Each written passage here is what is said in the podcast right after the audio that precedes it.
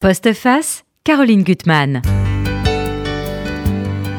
Bonjour et c'est bien Postface que je présente toujours en l'absence de Caroline qui va revenir bientôt. Et alors aujourd'hui j'ai une invitée très spéciale, qui n'est pas la peine de vous présenter, qui s'appelle Anne-Marie Baron. Donc on va pas refaire la biographie d'Anne-Marie Baron parce qu'ici tout le monde sait qui c'est. Mais peut-être tout le monde ne sait pas qu'elle a écrit tant de livres sur Balzac, dont ce livre-là, Balzac spiritualiste d'aujourd'hui qui apparaît aux éditions Honoré Champion et qui a comme sous-titre Au-delà du bien et du mal. Alors, si je vous dis que c'est un livre extrêmement érudit, ça va peut-être vous faire peur, mais il ne faut pas. évidemment, il y a beaucoup de notes, il y a une énorme bibliographie. Évidemment, c'est un livre d'une érudition incroyable. C'est un livre de quelqu'un qui a consacré euh, sa vie à essayer de faire donner une autre image de Balzac, comprendre Balzac en profondeur, ne pas, ne pas rester euh, à la surface scolaire et même un peu plus que la surface scolaire, les clichés sur Balzac. Et donc, on peut le lire de plusieurs façons.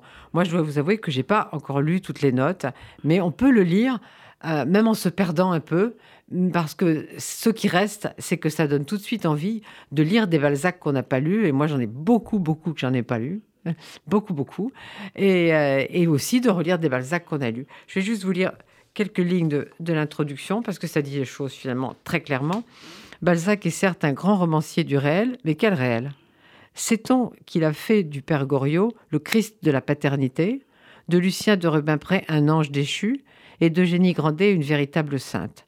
Les longues descriptions, les fresques sociales et les exposés d'opérations financières compliquées n'empêche pas ce réaliste, entre guillemets, d'être surtout un explorateur de l'âme, un analyste des passions, un philosophe, un moraliste et un métaphysicien qui a posé la grande question du bien et du mal, un mystique qui se réclame des sages que les hommes transforment en demi-dieux, Mitra, Bacchus, Hermès, Hercule, Bouddha, ou encore de Moïse, Jacob, Zoroastre, Paul, Pythagore, Swedenborg.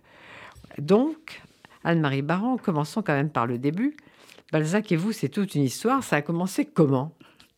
Alors, ça aurait pu commencer à l'école, mais à l'école, j'ai lu Balzac un peu avec indifférence parce que l'image qu'on m'en donnait ne me séduisait pas spécialement. Vous savez, c'était toujours le Balzac réaliste, c'était le père Goriot, c'était Eugénie Grandet avec les descriptions interminables, et moi je ne comprenais pas.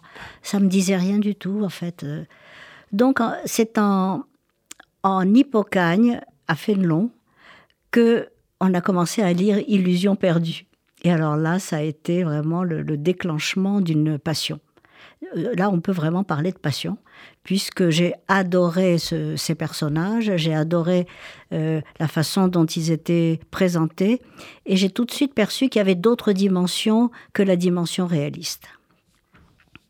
Donc c'est à ça finalement que je me suis attachée tout de suite, c'est à démonter cette espèce de montagne de, clichés qui entourait l'œuvre de Balzac. Vous savez, de la gare des Michards, euh, etc. Et, c'est, finalement, j'y ai consacré ma vie, quoi. J'ai consacré je ne sais combien de, enfin, dix, essais à cette vision-là d'un autre Balzac. Mais alors justement, votre autre passion, c'est le cinéma. On pourrait penser que c'est très très loin de, Balzac, encore qu'il y ait des, des, adaptations, ça on peut en parler. Mais vous avez écrit un, livre en 1990, je crois, qui s'appelle Balzac cinéaste. C'était quoi? Oui, alors là, c'est toute une histoire. Euh, je voulais montrer que euh, Balzac avait inventé l'écriture cinématographique par sa gestion de l'espace. Tout le monde se souvient des introductions où on approche petit à petit de la maison euh, de la pension Vauquer ou euh, de la maison euh, du père Goriot. Ces descriptions qui sont comme des, des travelling avant, où, et ensuite les gros plans sur les détails.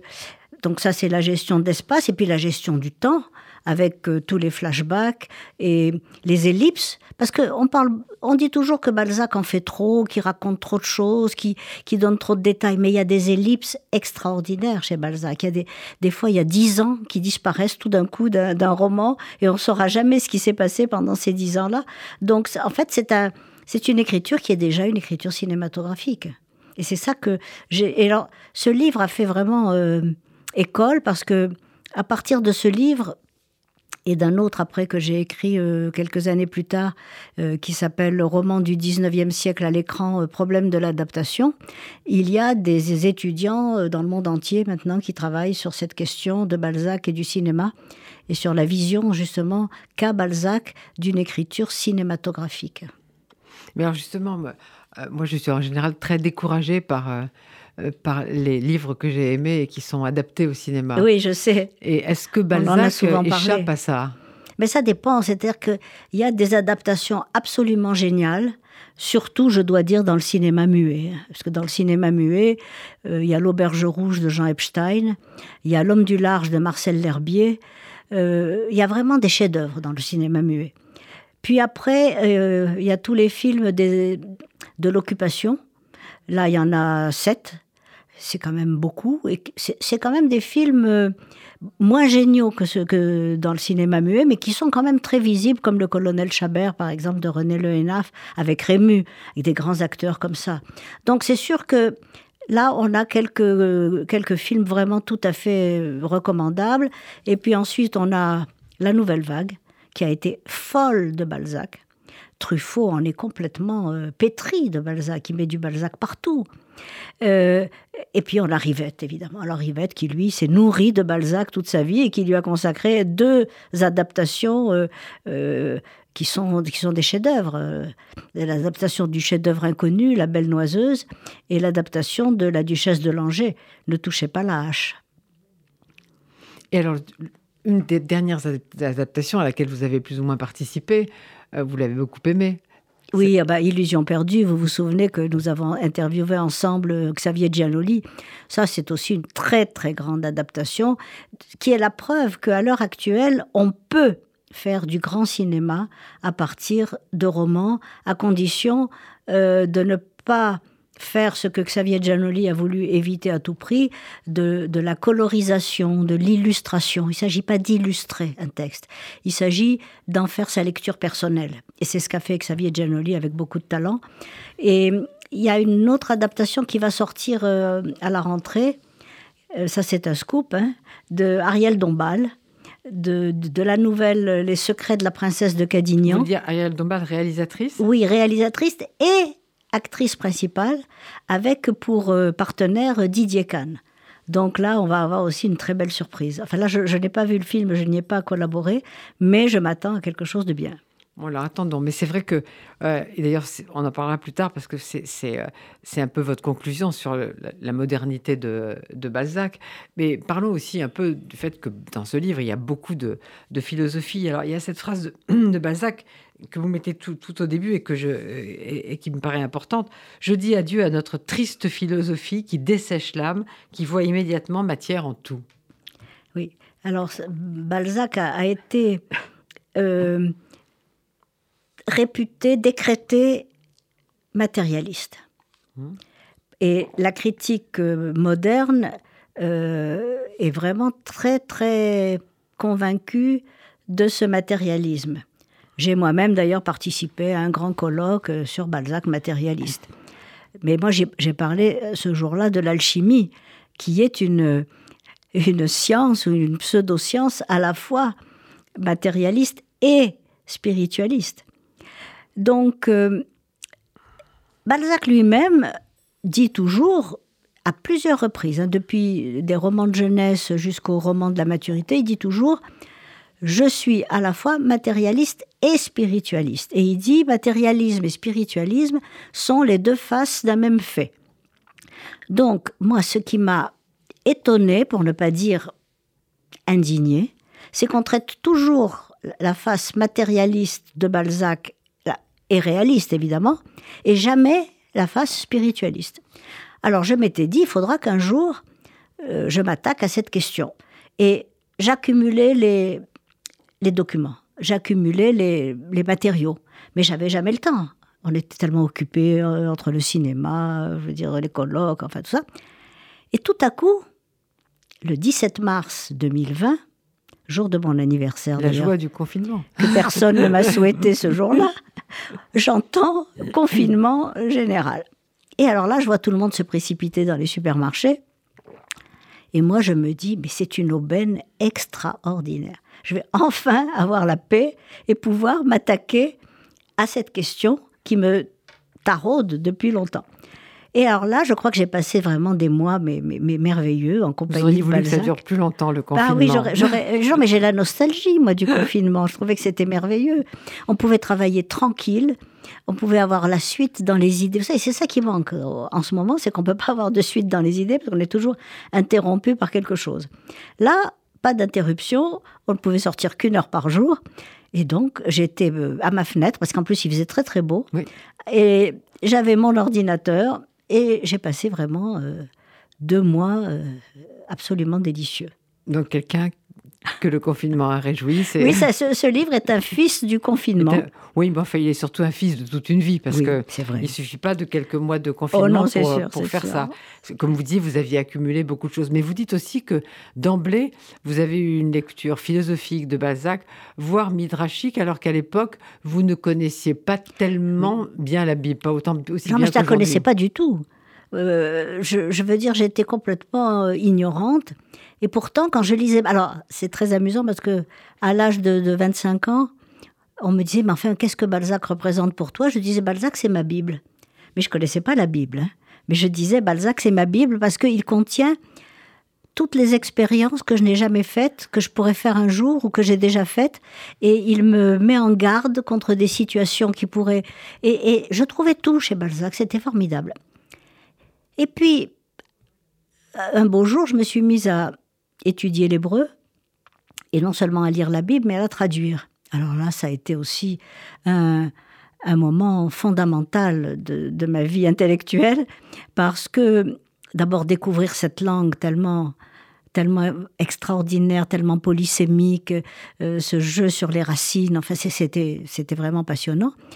Et tout à coup, j'ai compris que c'était comme ça qu'il fallait lire Balzac. C'était pas c'était pas une lecture simple, mais j'avais toujours été attentive en réalité à des choses auxquelles personne ne s'intéressait, c'est-à-dire, par exemple, les noms de famille.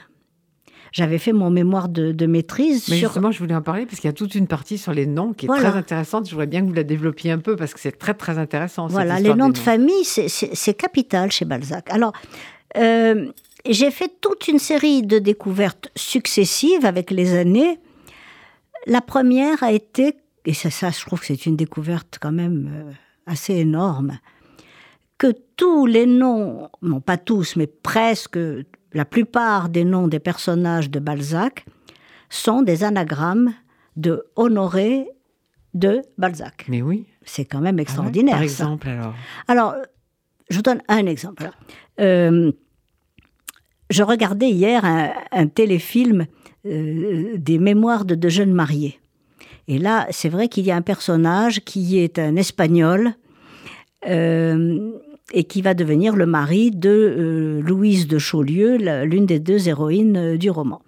Alors, cet Espagnol s'appelle Felipe Henares, H-E-N-A-R-E-Z. Et alors, c'est toute une histoire parce que, d'une part, il y a un très gros problème dans la vie de Balzac, c'est qu'il avait découvert que sa mère était adultère et qu'elle avait un amant espagnol qui s'appelait Heredia. Donc ce Hénarez est déjà le l'héritier de ce Heredia, mais en même temps, il condense Heredia et Honoré. Parce que Hénarez et Honoré, c'est quand même très proche. Donc on a vraiment là toute une constellation euh, onomastique qui est une constellation de fantasmes et de fantasmes envers la mère, envers lui-même. Euh, au fond, il se met à la place de l'amant de sa mère. Voilà, en gros, c'est ça. C'est le, c'est vraiment l'Édipe qui, qui se, qui se manifeste par la création d'un personnage et par la création de son nom. Et donc, tous les personnages de Balzac ont des noms extrêmement déterminés et, qu'on peut tous euh, lire euh, de cette façon. Je pense par exemple au, héros de la recherche de l'absolu, Balthazar Classe. Là, on a Balzac dans ah Balthazar, c'est évident, Balthazar Classe. Oui, c'est oui. Donc, euh, donc ça, ça a été une, première... dans le Père Goriot, on a quoi? Alors, dans le Père Goriot, on a... Euh, euh, bon, il y a aussi les... les, les, images animales que donnent les, les personnages. Par exemple, Goriot, évidemment, c'est Gorée, c'est toute la boue parisienne, et Vautrin qui se vautre dans la boue parisienne. Donc, ça, c'est les personnages négatifs. Et puis, on a... Euh, alors, Eugène de Rastignac, bon, il y a le hack hein, de, de, Balzac. Euh, euh, mais je veux dire, on a beaucoup de, de noms comme ça qui sont, qui sont des presque anagrammes. Armand de Montriveau, euh, là, là, on peut très bien trouver Honoré dans Armand de Montriveau. Bon, mais c'est toujours, euh, c'est comme s'il jouait à un jeu dans lequel il mélangeait toujours les cartes euh, de ses fantasmes et des syllabes de son nom. Pour moi, c'est un jeu de cartes fantasmatique qu'il mélange en permanence et, dont il tire toujours des, des choses nouvelles. Mais alors, Anne-Marie Baron, à un moment, vous posez la question un, réalisme balzacien Point d'interrogation. Alors, il faut répondre à cette question quand même. Il existe ce réalisme balzacien Alors, justement, euh, une amie me disait l'autre jour, il y a quand même un réalisme balzacien parce qu'il décrit les choses avec objectivité. Et je lui ai répondu non, c'est objectivité, ça va pas, c'est pas le mot qu'il faut, c'est lucidité qu'il faut. Il est lucide, c'est sûr, mais cette lucidité s'accompagne d'une d'une charge fantasmatique absolument énorme. C'est-à-dire que ce n'est pas euh, le Paris du 19e siècle qu'il décrit, c'est le Paris de Balzac, sur lequel d'ailleurs j'ai écrit un, petit livre, mais c'est son Paris à lui, c'est le Paris tel qu'il l'a euh, arpenté quand il était jeune homme, euh, enfermé dans sa mansarde de la rue de Lédiguière, où il était tout seul, euh, où il avait froid, où il avait faim, où il sortait seulement le dimanche euh, pour aller par exemple au Père Lachaise, euh, l'une de ses promenades favorites. Et donc c'est son pari à lui, avec c'est les trajets qu'il faisait pour aller à la Sorbonne, puisqu'il habitait rue de Lédiguière et que il, était assez près de la Sorbonne, il pouvait y aller à pied. Et là, il suivait les cours du fameux Victor Cousin, euh, dont est inspirée justement euh, sa, doctrine spiritualiste. Parce que le spiritualisme, c'est ça, c'est Victor Cousin qui, un beau jour, euh, qui a fait des, des, cours à la Sorbonne sur une philosophie qu'il a nommée l'éclectisme. Et l'éclectisme, ça dit bien ce que ça veut dire, c'est-à-dire une philosophie qui rassemble ce qu'il y a de mieux à ses yeux dans toutes les autres philosophies pour en faire un nouveau euh, euh, compendium, disons, enfin une nouvelle euh, synthèse. Et, donc, cet éclectisme qui a été créé en 1820 s'est transformé entre 1830 et 1840 en école spiritualiste. et c'est cette école spiritualiste que Balzac va adopter non pas. Alors, il y a un côté idéologique là-dedans, parce qu'on disait toujours c'est des gens de droite, hein, ce sont des, conservateurs. Mais en réalité, c'était pas vraiment une idéologie, c'était pas tellement politique, c'était une espèce de, climat, de climat intellectuel qui, euh, qui était représenté par Victor Cousin et à la, Sorbonne. Et Balzac, qui suivait les cours hein, de, Victor Cousin, donc euh, voilà. Et il en a tiré non pas une idéologie, mais une philosophie et un idéal littéraire que je vais vous exposer peut-être par la suite. Mais vous dites aussi que chez lui, la, la théorie euh, s'accompagne toujours de la pratique. Il n'y a, il a pas de... Il n'y a pas de... Il y a, il y a une complémentarité incessante entre ça, chez lui. Alors, c'est-à-dire que il raconte des histoires.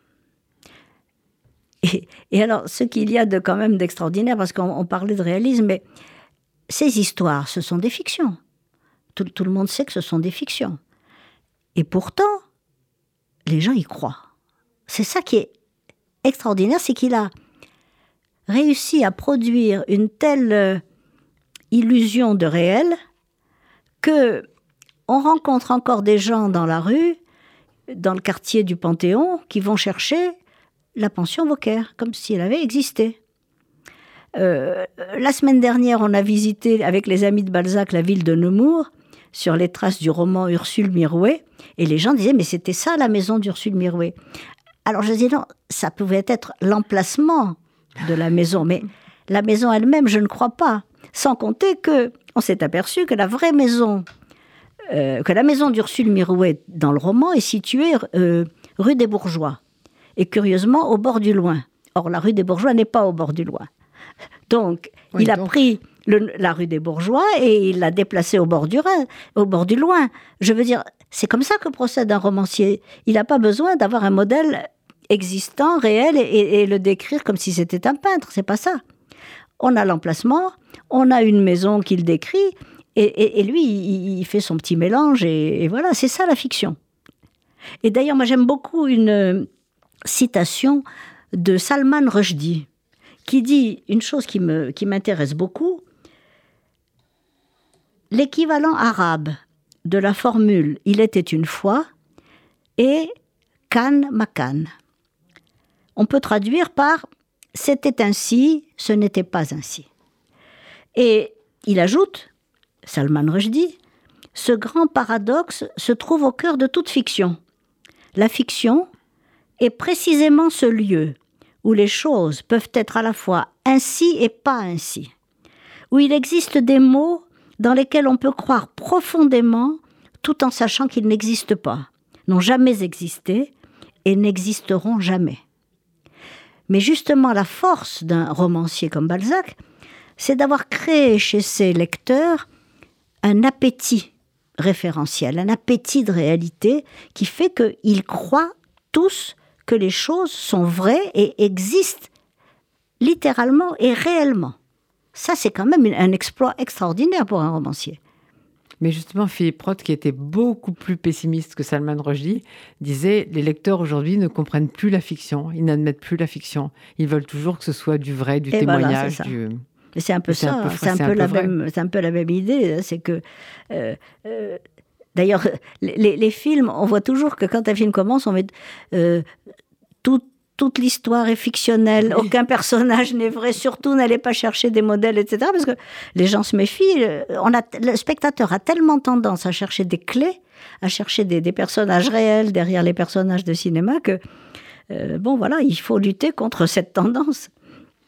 Mais alors, il y a un personnage qui revient très souvent dans votre livre, et qui s'appelle Louis-Claude de Saint-Martin, dont moi j'avais découvert l'existence très tardivement euh, par un roman de Philippe Solers qui s'appelle Désir en 2020 et qui, dont il est le héros. Euh, mais euh, pourquoi ce Louis-Claude de Saint-Martin, dont on disait que c'était le philosophe inconnu, ça, il a beaucoup marqué Balzac? Alors, ça, c'est une histoire maternelle, parce que Louis-Claude de Saint-Martin était un théosophe tourangeau, donc quand euh, la famille Balzac habitait à Tours, euh, Madame Balzac l'a peut-être entrevue dans un salon. Mais bon, c'était déjà la fin de sa vie. Hein. Et en tout cas, elle avait dans sa bibliothèque tous les livres de Louis-Claude de Saint-Martin. et, Balzac a été très influencé par euh, cette bibliothèque maternelle et par le mysticisme maternel. C'est très curieux parce que le père était un rationaliste, un voltairien, vraiment euh, indécrottable, et la mère avait des... Bon, je pense que c'est après l'époque où elle a eu de, tous ses amants, je pense que là, elle a eu une crise mystique. Et, elle s'est mise à s'intéresser à euh, la théosophie, à Louis-Claude de Saint-Martin et, même à Swedenborg. et c'est là que, et, Balzac a appris beaucoup d'elle finalement. Il a beau en vouloir à sa mère et en avoir voulu à sa mère toute sa vie, il lui doit quand même beaucoup. Intellectuellement. Intellectuellement. Plus curieusement. Pas du tout sur le plan affectif. Malheureusement, la mère a été une très très mauvaise mère et bon, enfin moi j'ai beaucoup écrit sur le, sur, j'ai tellement écrit sur la mère de Balzac que les gens qui me rencontrent dans la rue ne me demandent pas des nouvelles de ma famille, ils me demandent comment va la mère de Balzac. Elle va très mal effectivement parce que c'est, enfin Balzac dit d'elle dans une lettre à Madame Anska, ma mère a été un monstre et une monstruosité. C'est quand même. Mais intellectuellement, elle était plus importante que le père, vous pensez? Non, les deux ont été très importants. Les deux, l'un lui, lui, a, lui a fait lire justement non seulement Voltaire. Et en plus, il s'intéressait énormément aux lectures de la Bible. Et, aussi, la Bible était, c'était un sujet de discussion des repas de famille. Donc ça, ça aussi, ça vient du père et de la mère en même temps, mais chacun en avait une vision différente. Le père en avait une vision, euh, comment dire, euh, démythifiante, et, la mère euh, en avait une vision mystique. Donc ça devait être très intéressant, les, repas de famille chez les Balzac. Mais à un moment, Anne-Marie Baron, vous, vous citez, ce qui m'a étonné, tout d'un coup, vous, vous, citez Henry Miller et puis Baudelaire. Alors, déjà, en, entre les deux, il y a une différence, mais le thème est, le même, euh, c'est que l'homme est un, est un bourreau de lui-même. Et donc, ah oui. pour Balzac aussi, vous pensez que, ah pensez bah que c'était le cas? Balzac a été un grand analyste de la pensée. Euh, bon, il se sentait, je pense, euh, suffisamment penseur et rompu à l'exercice de la pensée pour pouvoir en faire une analyse.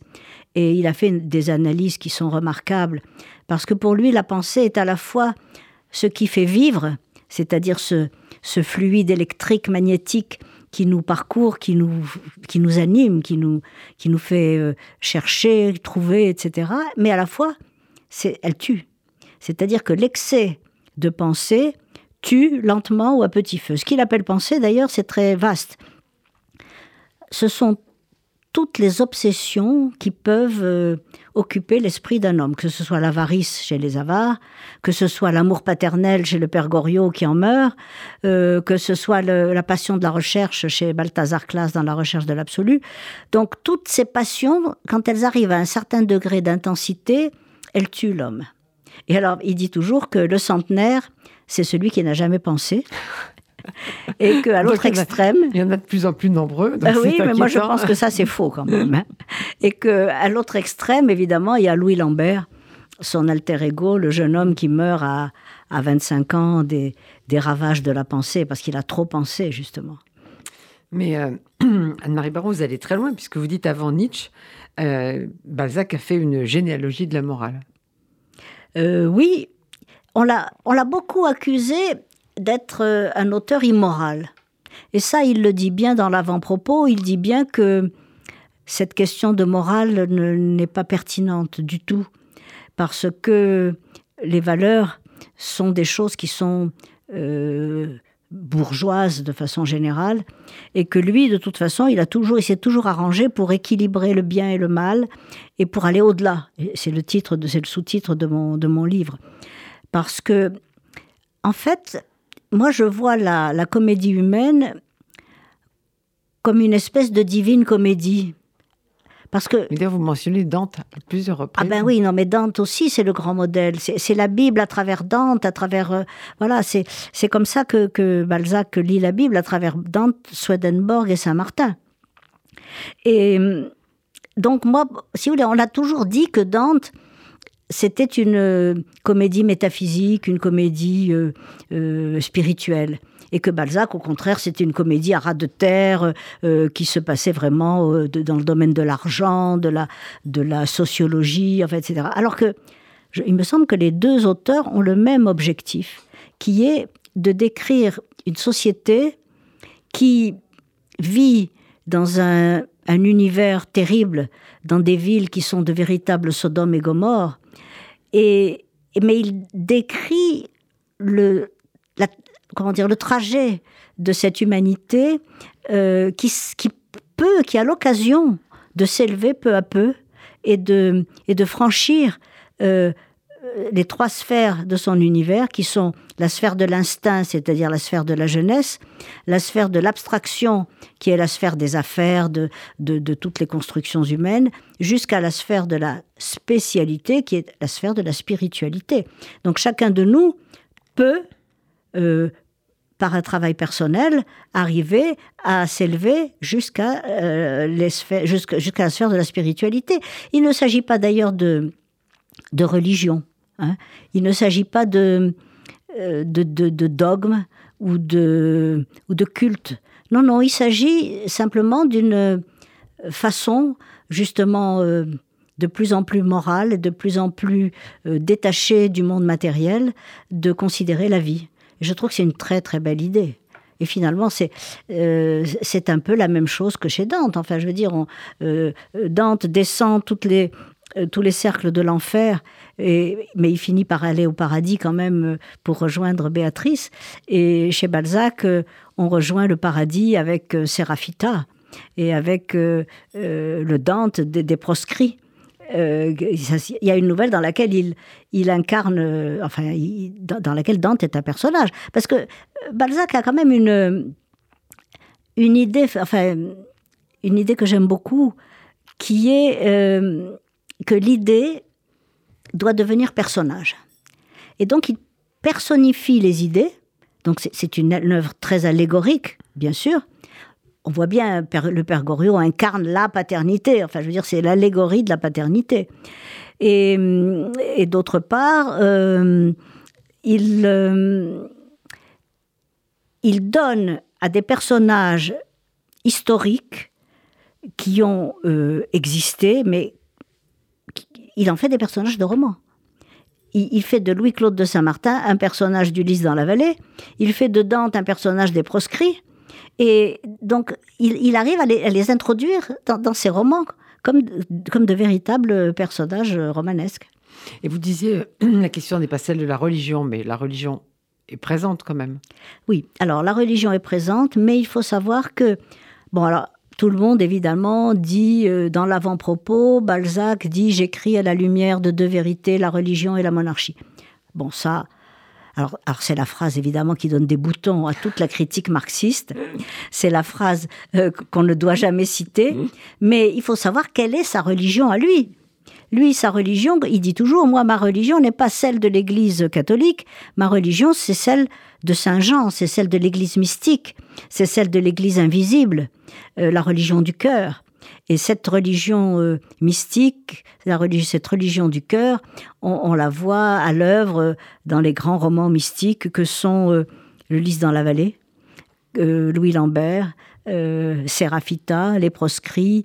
Enfin, je veux dire, il y a toute, y a toute une partie de, l'œuvre que la critique marxiste a largement éliminé de son champ de recherche en prétendant que c'était des coups de folie de Balzac alors que pour moi, c'est le fondement même de l'œuvre. Et on peut retrouver ces, euh, ces positions euh, justement euh, mystiques, spiritualistes, dans tous les grands romans qui sont des romans dits réalistes. par exemple, regardez César Birotteau. Bon, c'est l'histoire d'un commerçant qui va faire fortune en inventant euh, des lotions de beauté pour les dames. C'est quand même euh, une chose d'abord très, très actuelle. Très prémonitoire. Très, prémonitoire. Et en plus, il invente l'idée de, de, la publicité. C'est-à-dire que le seul moyen de vendre ces, ces lotions, c'était de faire de la publicité dans les journaux et sur les murs euh, de, de la ville. Bon. Eh bien pourtant, ce personnage est un personnage qui va avoir une ambition, bien sûr, démesurée, qui va vouloir devenir le, roi de la, de la profession, le roi du commerce parisien, mais qui, après une faillite retentissante, va connaître une, une période terrible de, de, doute et de, et maladie. Enfin, il, il, en est, il en tombe malade parce que pour lui, faire faillite est vraiment le déshonneur suprême du commerçant. Et il va finir comme un véritable martyr de la probité commerciale, comme un véritable saint. Et c'est ça qui est extraordinaire chez Balzac. C'est comment on peut passer de cette sphère de l'abstraction, c'est-à-dire cette sphère du commerce, cette sphère des activités humaines, jusqu'à la, sphère la plus haute, euh, qui, est le, qui est la rédemption, qui est la, la, consécration euh, euh, de l'honnêteté, de la probité légendaire, maintenant qui est devenue légendaire de ce commerçant. Alors justement, vous parliez tout à l'heure des romans mystiques. Quel est celui qui vous, qui vous fascine le plus ou qui vous touche le plus parmi ces romans mystiques? C'est Louis Lambert, je crois, parce que cette histoire vraiment est. C'est curieux, parce que je pensais que vous alliez dire ça.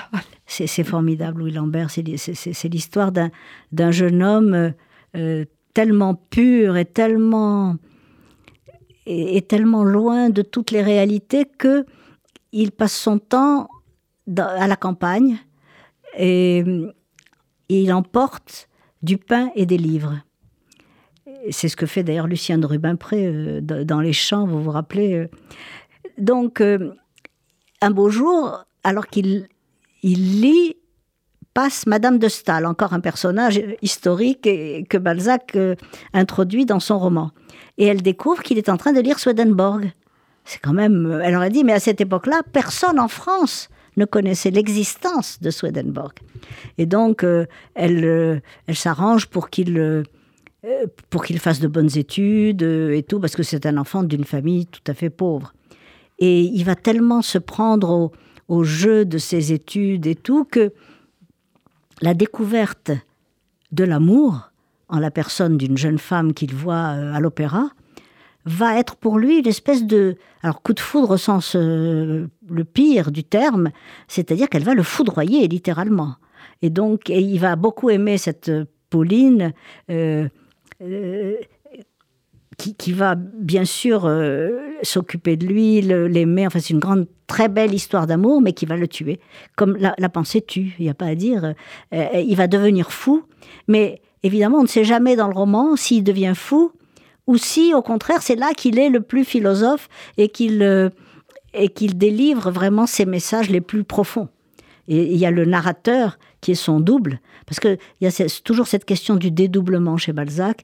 Le, dans, le, dans le Louis Lambert, il y a un dédoublement entre le narrateur et Louis Lambert. Et c'est le narrateur qui raconte la vie de Louis Lambert, dont il a été le camarade de collège. Et, et c'est lui qui ira recueillir les dernières paroles de Louis Lambert, devenu fou, vieillard avant l'heure et euh, mourant. Très justement, vous avez prononcé le mot l'amour chez Balzac. Alors l'amour, c'est une... Euh, c'est double, enfin, au moins double. Il y a vraiment toutes les phases possibles de l'amour, mais il, les a peintes toutes. Mais je regardais, je vous dis encore hier, les mémoires de deux jeunes mariés. Alors là, c'est vraiment très symbolique. Il y en a une, Renée de l'Estorade, qui incarne euh, l'amour euh, raisonnable. Elle épouse un homme plus vieux qu'elle, mais elle n'a pas le choix parce qu'elle est sans dot et parce que, bon, c'est comme ça, euh, sa famille la marie à cet homme-là, bon. Mais elle décide de transformer cet homme, d'en faire euh, un homme politique influent, de, de, de, de s'occuper de ses propriétés, parce que c'est quand même un homme riche. Et c'est une métamorphose. C'est une métamorphose qui va conduire à un amour véritable, parce qu'elle elle, l'épouse sans l'aimer, elle va finir par l'aimer énormément. Tandis que son amie Louise de Chaulieu, avec qui elle échange une correspondance, elle ne vit que pour la passion. Elle veut un amour-passion, elle, euh, et, elle rencontre donc deux hommes euh, qu'elle tue d'ailleurs littéralement de, passion. Donc le fameux Felipe Henares et, ensuite un, autre. Et tous les deux l'un, elle en fait son esclave. Et elle exige qu'il soit près d'elle à toute heure. Elle ne veut même pas d'enfant parce que elle ne veut, elle ne veut pas qu'il y ait un tiers dans cet amour. Enfin, c'est vraiment la passion la plus exclusive qui puisse exister. Et avec l'autre, elle dit ah j'ai fait une erreur avec le précédent, il en est mort. Bon maintenant il faut que je fasse autre chose. Donc au lieu d'être son esclave, elle va être sa, sa directrice de conscience, parce qu'il est beaucoup plus jeune qu'elle. Donc elle l'oblige à écrire, euh, euh, elle lui fait écrire une pièce, etc. Et puis, elle est tellement jalouse que, que, quand il sort, elle le fait suivre. Enfin, je veux dire, il n'y a pas de limite, quoi. C'est-à-dire que l'amour chez Balzac, c'est tout ou rien, quoi. Donc c'est toujours excessif. Toujours, excessif, toujours excessif. Mais, mais c'est évidemment, c'est aussi une de ces passions qui tue mais qui font vivre en même temps. quoi. C'est comme ça. Hein. Mais comme vous dites, Anne-Marie Baron, le sous-titre de votre livre, c'est Au-delà du bien et du mal.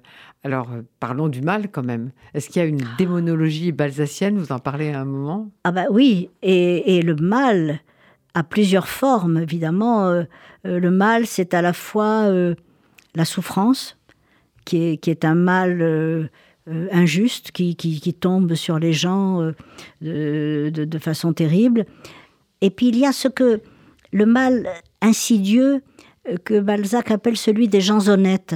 Les gens honnêtes, alors ce sont les médecins, les avocats, euh, les notaires, c'est-à-dire tous ces gens qui, qui manipulent votre vie euh, sans, sans en avoir l'air, mais qui font des, dégâts absolument épouvantables sur les vies. Et puis il y a le mal radical. Alors le mal radical, c'est Vautrin. Euh, Vautrin incarne vraiment euh, cette espèce de personnage diabolique qui essaye de tenter les jeunes gens, qui essaye de leur proposer des, des, solutions pour accéder à la richesse, aux honneurs, etc. Il échoue avec Eugène de Rastignac dans Le Père Goriot, et Eugène de Rastignac est assez fort pour lui résister, mais évidemment, avec Lucien de Rubempré, on voit bien ce que ça donne. Et, on connaît euh, la vie en montagne russe de, Lucien de Rubempré qui atteint euh, les sommets du journalisme, puis qui, par maladresse, euh, se fait mal voir de toute la presse en, écrivant à la fois dans la presse de droite et dans la presse de gauche. Enfin bref. donc Vautrin, c'est ça. C'est, il incarne tout ce qu'on peut faire de, mal. Et évidemment, il finit bien. C'est l'un des rares qui, qui finissent bien, parce que le mal euh, se transforme. Il finit chef de la police quand même, alors qu'il a été un bandit. Il sort du bagne. Bon, ça, c'est un personnage dont Hugo, évidemment, va s'inspirer pour Jean Valjean, enfin, etc. C'est un grand personnage, c'est sûr. Et il y a une démonologie balsacienne. Euh, il y a une petite nouvelle qui s'appelle Melmoth réconcilié.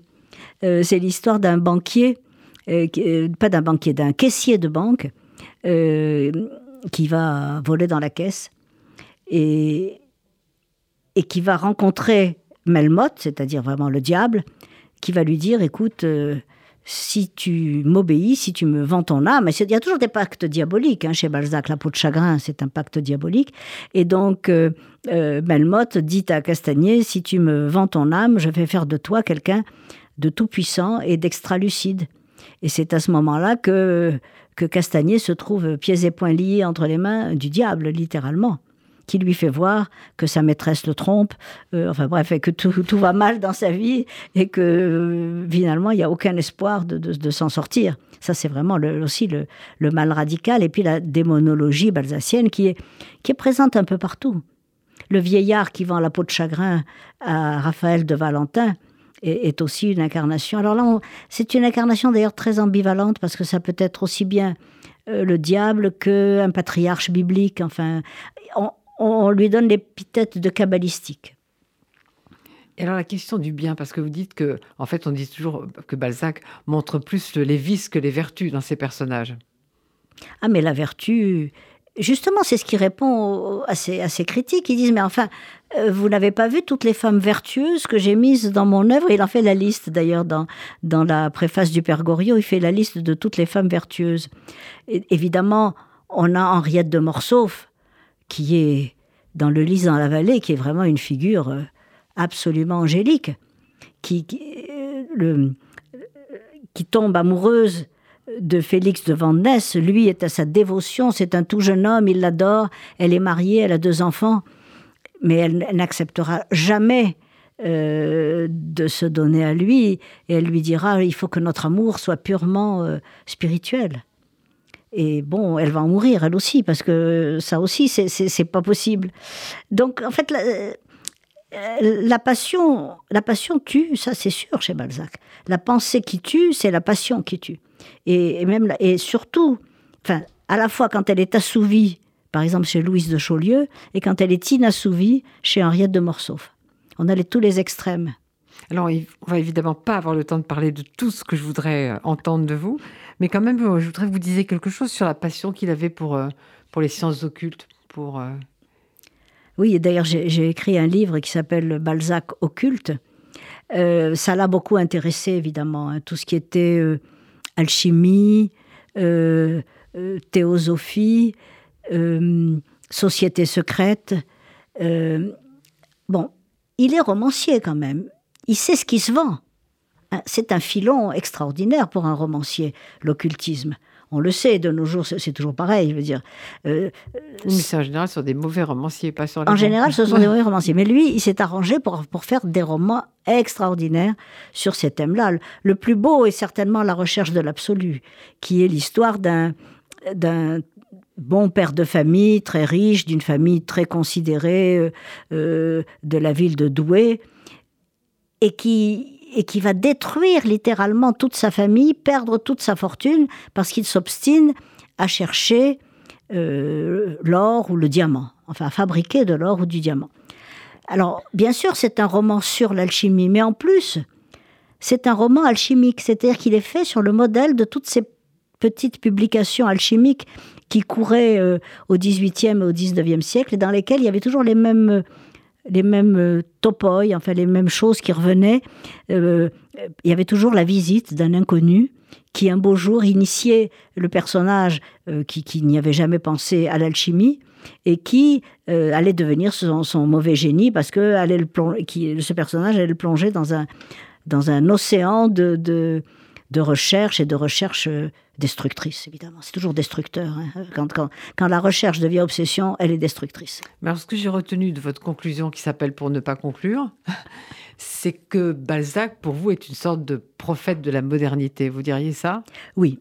Parce que, alors, tenez, prenons l'exemple de l'absolu. Bon, l'absolu, évidemment, c'est différent pour tout le monde. Enfin, chacun pense à, à son absolu, à lui. Mais il me semble que Balzac a bien montré que dans la recherche de l'absolu, justement, que l'absolu, ça n'était pas euh, cette chose euh, que cherche Balthazar Class, ce n'était pas non plus une recherche euh, mystique, ça pouvait être quelque chose de très simple. Et là, je cite un, spécialiste justement de, des sciences modernes qui s'appelle Michel Bitbol et qui dit L'absolu, c'est ce qui se vit à l'instant. C'est l'instant que nous vivons. Il n'y a que ça. Nous n'avons que ça, en réalité. Et curieusement, d'ailleurs, James Joyce dit exactement la même chose. Alors, bien sûr, il y a Séraphita, il y a la montée au ciel, il y a euh, cette montée au ciel d'ailleurs qui reprend le grand thème biblique et kabbalistique de la Merkaba, c'est-à-dire du char d'Ézéchiel ça, bien sûr, c'est aussi le l'absolu suprême. Mais si on reste plus humain, on s'aperçoit que l'absolu, c'est la vie, c'est la vie quotidienne, c'est ce que nous vivons à chaque instant. Euh, et que si on, si on y accordait suffisamment d'importance, on aurait peut-être moins de déboires. Alors je disais qu'il y aurait encore beaucoup à dire, mais j'allais dire, si vous voulez en savoir plus, lisez Balzac spiritualiste d'aujourd'hui, au-delà du bien et du mal, de Anne-Marie Baron, publié aux éditions Honoré Champion. Et surtout, n'ayez pas peur, j'allais dire. Ne vous laissez pas impressionner par le fait qu'il y a beaucoup de notes en bas de page. Euh, il faut le lire, il faut le lire comme on a envie de le lire, ce livre. Merci Anne-Marie. Merci Josiane.